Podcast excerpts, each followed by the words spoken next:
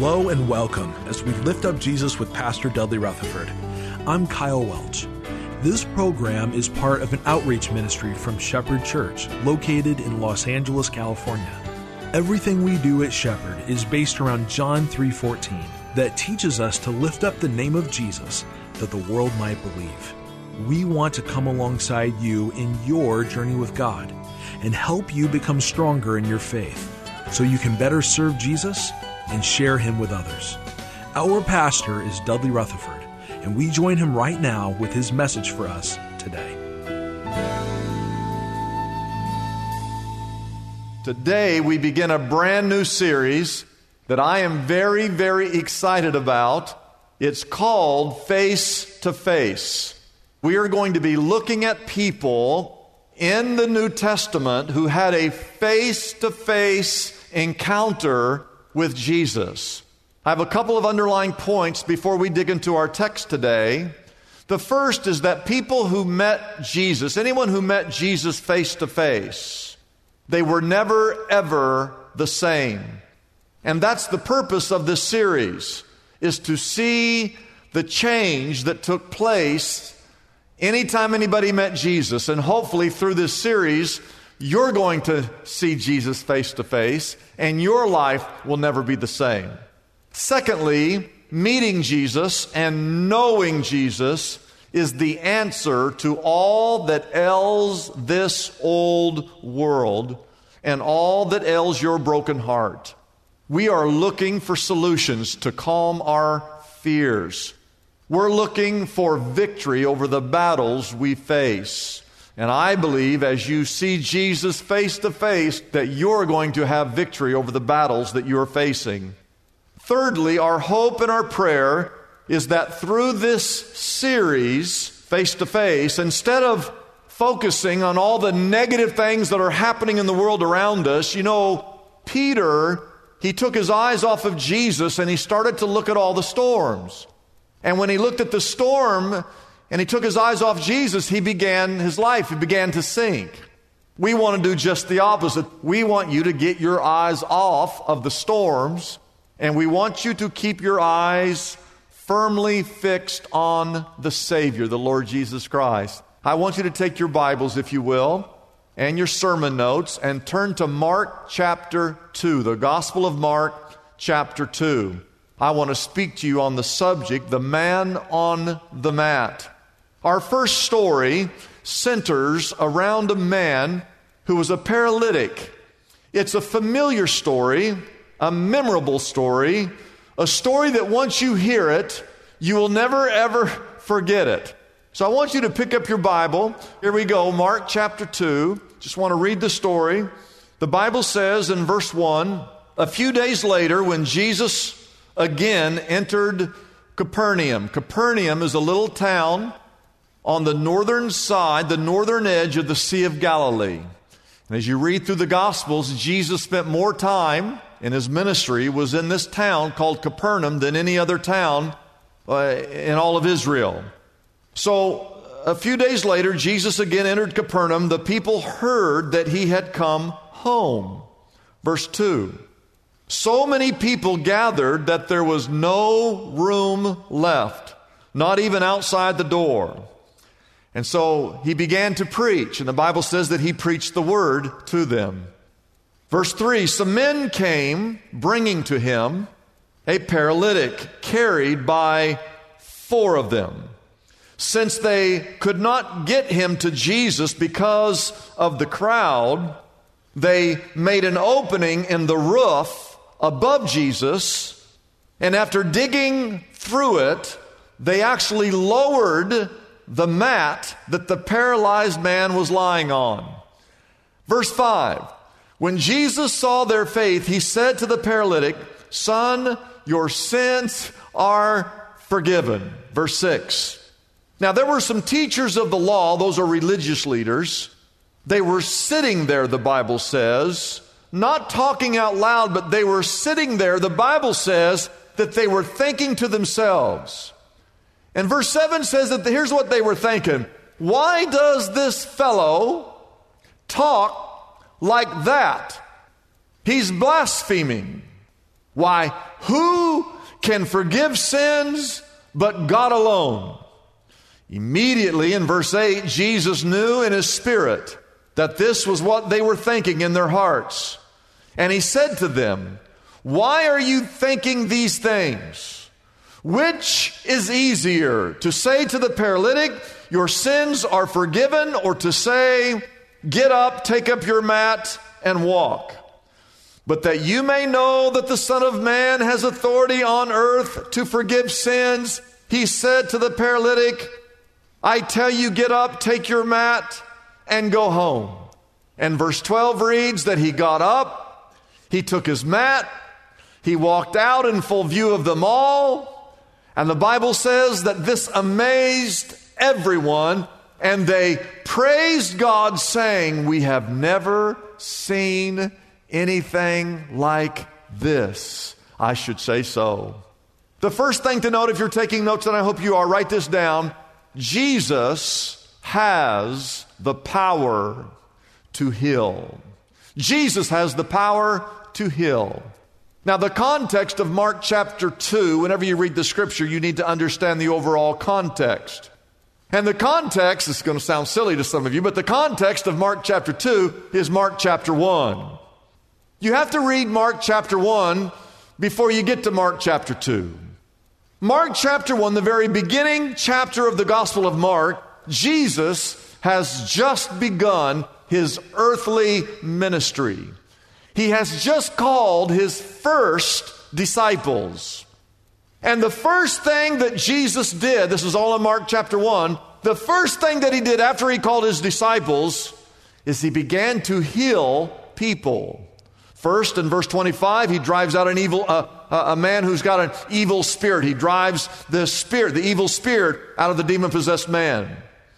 The second thing that he does, this is all in Mark chapter 1, he heals Simon's mother in law. She had a fever of some kind. We don't know. It could have been, we don't know. It could have been an early COVID, like COVID number one or something, COVID two or something. We don't know. The Bible just says that she had a fever. Reading Mark chapter 1, verse 30, look at these words. This is verse chapter 1.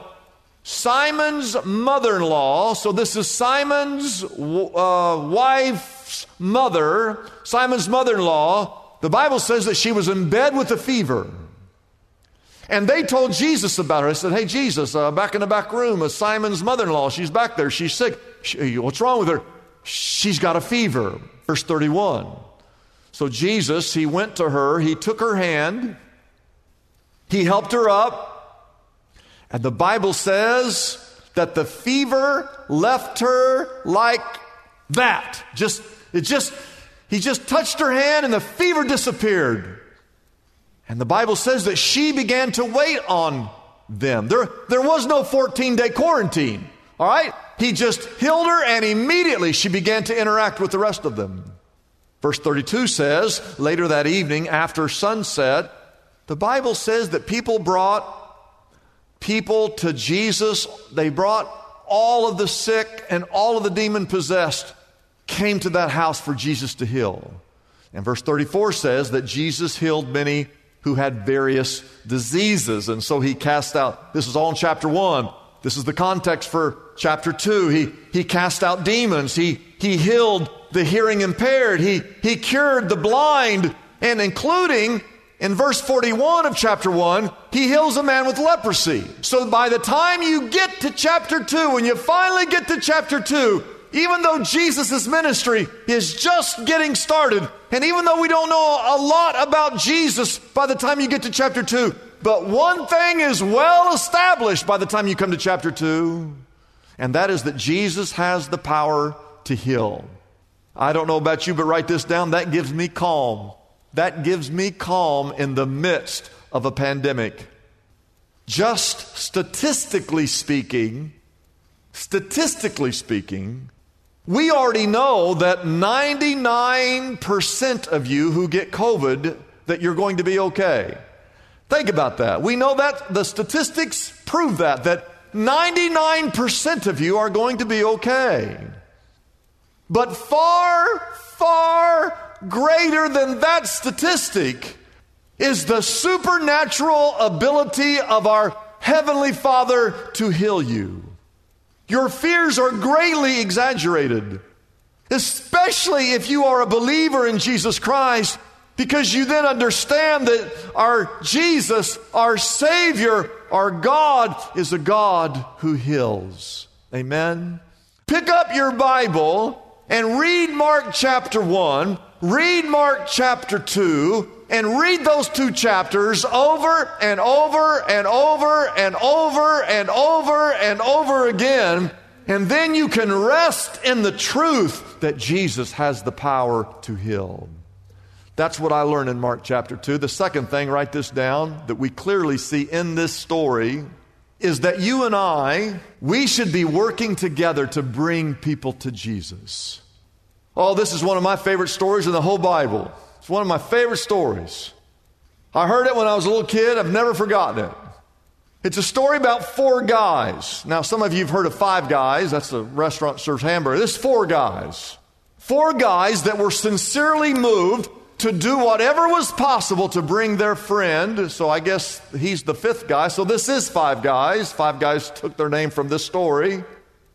These four guys did whatever was possible to bring their friend, the fifth guy, to Jesus. Nothing, nothing could deter them from making sure that their friend, the man on the mat, had an opportunity to meet Jesus face to face.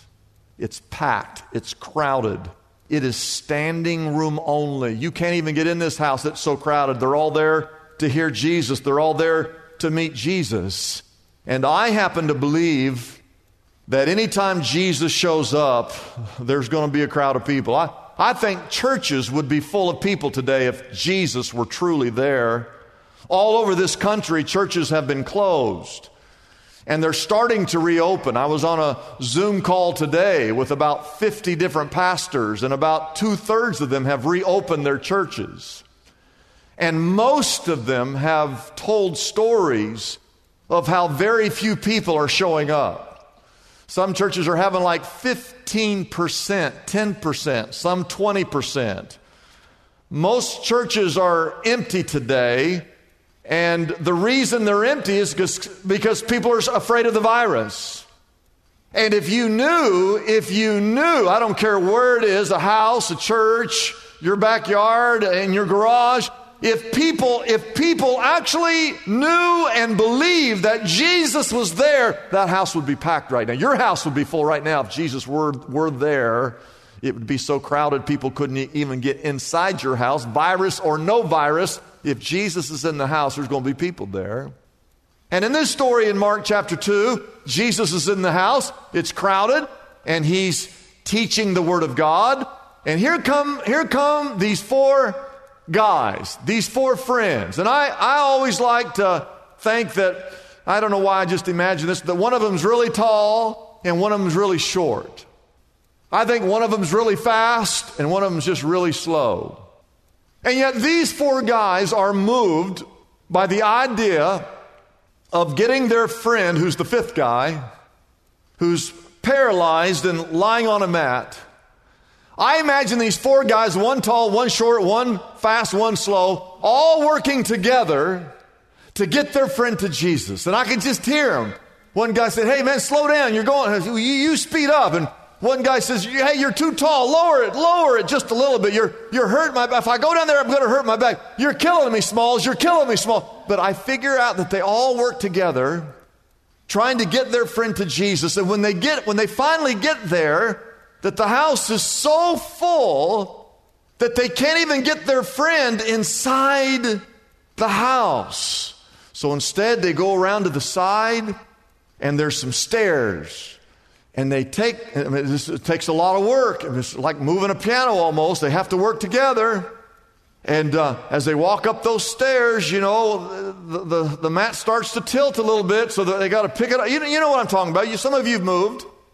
And they get this, this their friend up on top of the house, and uh, the Bible says they began to dig a hole. They create a hole on top of the. First of all, they have to set their friend down. Then they dig this hole. Then they pick their friend and they lower their friend down through that hole just so their friend can meet Jesus face to face. And all I want you to know is that this was not easy. This was not normal. This was not safe. This was not OSHA approved. It was difficult. It took some hard work, but those four fellows worked together to get their friend to Jesus. Adrian Rogers, concerning this text, he actually names these four guys. He's got a name for each of the four guys. I want to share them with you. One of those four guys is called Mr. Compassion. That's what he calls him, Mr. Compassion. One of those four had to have some compassion because that's what was motivating them to get their friend, their lost friend, to Jesus. They had to have compassion. And if you take an honest assessment, most of our concerns are usually for our own safety most of our worries are for our own health. Most of our concerns are for our own needs, but this man's concern was for someone who did not know Jesus. That's, that's why he's called Mr. Compassion, because he wanted to get his friend to Jesus. Now, another member of this quartet, we'll call this guy number two, his name was Mr. Confidence because he knew, they knew that if they could only get their friend face to face with Jesus, uh, they could get their friend with a meeting with Jesus, they, they knew that this man on the mat could be healed. They, they knew it, they knew it. There's always people who say that this will never work, it's too hard, it's too difficult, there's too many hurdles. There's always people who don't have enough faith or too little faith. But then there are those who have great faith. There are those who say, we're fine. There are those who say, hey, God's got this. Uh, it's, it's a little crowded here at the house. So what? Yes, the guy's been lame his entire life. Uh, no worries. If, if we can just get him to Jesus, that Jesus will fix everything. Oh, that, that's a person of faith. And if you read this text, it's a little word. We read it earlier in verse 5. I want to show it to you. Verse 5 it says that when Jesus saw their faith, not the faith necessarily of the lame man, but the faith of the four, it says that when he saw their faith, that he said to the paralytic, Son, your sins are forgiven. I want to ask you today, where is your faith? Where is your faith in regards to your health? Where is your faith in regards to your family? Where is your faith in regards to your finances? Where is your faith in regards to the church reopening? Where is your faith in regards to your future? Where is your faith in regards to COVID 19? Where is your faith in regards to leading your friends to Jesus? Paul said in 1 Corinthians chapter 9 verse 22 he said, I have become all things to all men so that by all possible means I might save some. Let's do whatever is necessary to lead people to Jesus. Can someone say amen? Did you know that every ministry we have is simply a means to bring people to Jesus? Just like that guy on the stretcher, that the youth ministry department is a stretcher to bring people to Jesus that the sports ministry program here at Shepherd is just a stretcher to bring people to Jesus. That life groups is just a stretcher to bring people to Jesus. That our television and radio ministries are just a stretcher to bring people to Jesus. Our missions department is a stretcher just to bring people to Jesus. Our volunteer department, our nursery department, they're just all stretchers to bring people to Jesus. Don't ever forget that that is why this church exists to lead men, women, boys, and girls into a face to face encounter with Jesus. Be confident that if we can introduce people to Jesus, that Jesus will indeed save them. Can someone say amen? Next up, this is fellow number three. His name is Mr. Courageous. You do know that this was a pretty courageous thing to do, right? to go up on some roof that's not even yours, to carry a, a lame man up on top of the roof, to tear someone's roof up that's, that's not even yours? Why, who's going to pay for it? And what if the guy falls and gets even hurt in a, in a greater capacity? This, this is quite the spectacle. I, I'm sure some people laughed. I, I'm sure some people complained. I, I'm sure some people said, well, those guys are fanatical. But one thing is for sure, those guys were courageous. Did you know that we're not going to win our world? We're not going to win our city for the Lord by living in fear, by being scared, by not risking some things, by not stepping out and taking some chances. I don't know if any of you fully grasp this. But it's going to take some courage for our church to reopen. It's going to take some courage to reopen this, going against the laws of the land. The governor has said that we're to keep it closed. The governor has said no singing. There's a chance that when we reopen that they could fine us. There's a chance that they could condemn us. There's a chance that they could turn our water off. They could, there's a chance they could turn the power off. Well, there's a chance that they could jail us. Are you still willing to come back? I decided a long time ago that when I die, I'm not going to stand before Governor Newsom. When I die, I'm not going to stand before Mayor Garcetti. When I die, I'm not going to stand before the President of the United States. When I die, I'm going to stand before Almighty God in heaven. And He's the one that I answer to. He's the one that has called the church, which the word church means in the Greek, the word ecclesia, it means a gathering of people. That's what the church is. It's a group of people who love God, who've, who've gathered together. And the laws of this country have clearly stated that we are assured that liberty and that freedom. It's a blessing for us to bring this program to you every day. We exist only by our faithful partners who support us through their prayers and financial gifts. If Pastor Dudley's message has been a blessing to you, we would like to encourage you to consider joining in partnership with us so we can continue to be here every day to bless others with this important ministry. Your gifts, whether large or small, are greatly appreciated and go directly to help keep us on the air. You can find out more about supporting us by calling our toll free number, 888 818 4777. That number again is 888 818 4777. We have operators standing by and ready to take your call. You can also support us by going to our website, liftupjesus.com forward slash reach. That address again is liftupjesus.com forward slash and then the word reach. Wouldn't it be great if there were accessible answers to our spiritual problems? Just like there's a smartphone app for calculating a tip or getting directions to a local store. Most of us have heard the phrase, there's an app for that, popularized by the creators of the iPhone. Well, God has an app for the common problems faced by Christians everywhere. Are you stressed out?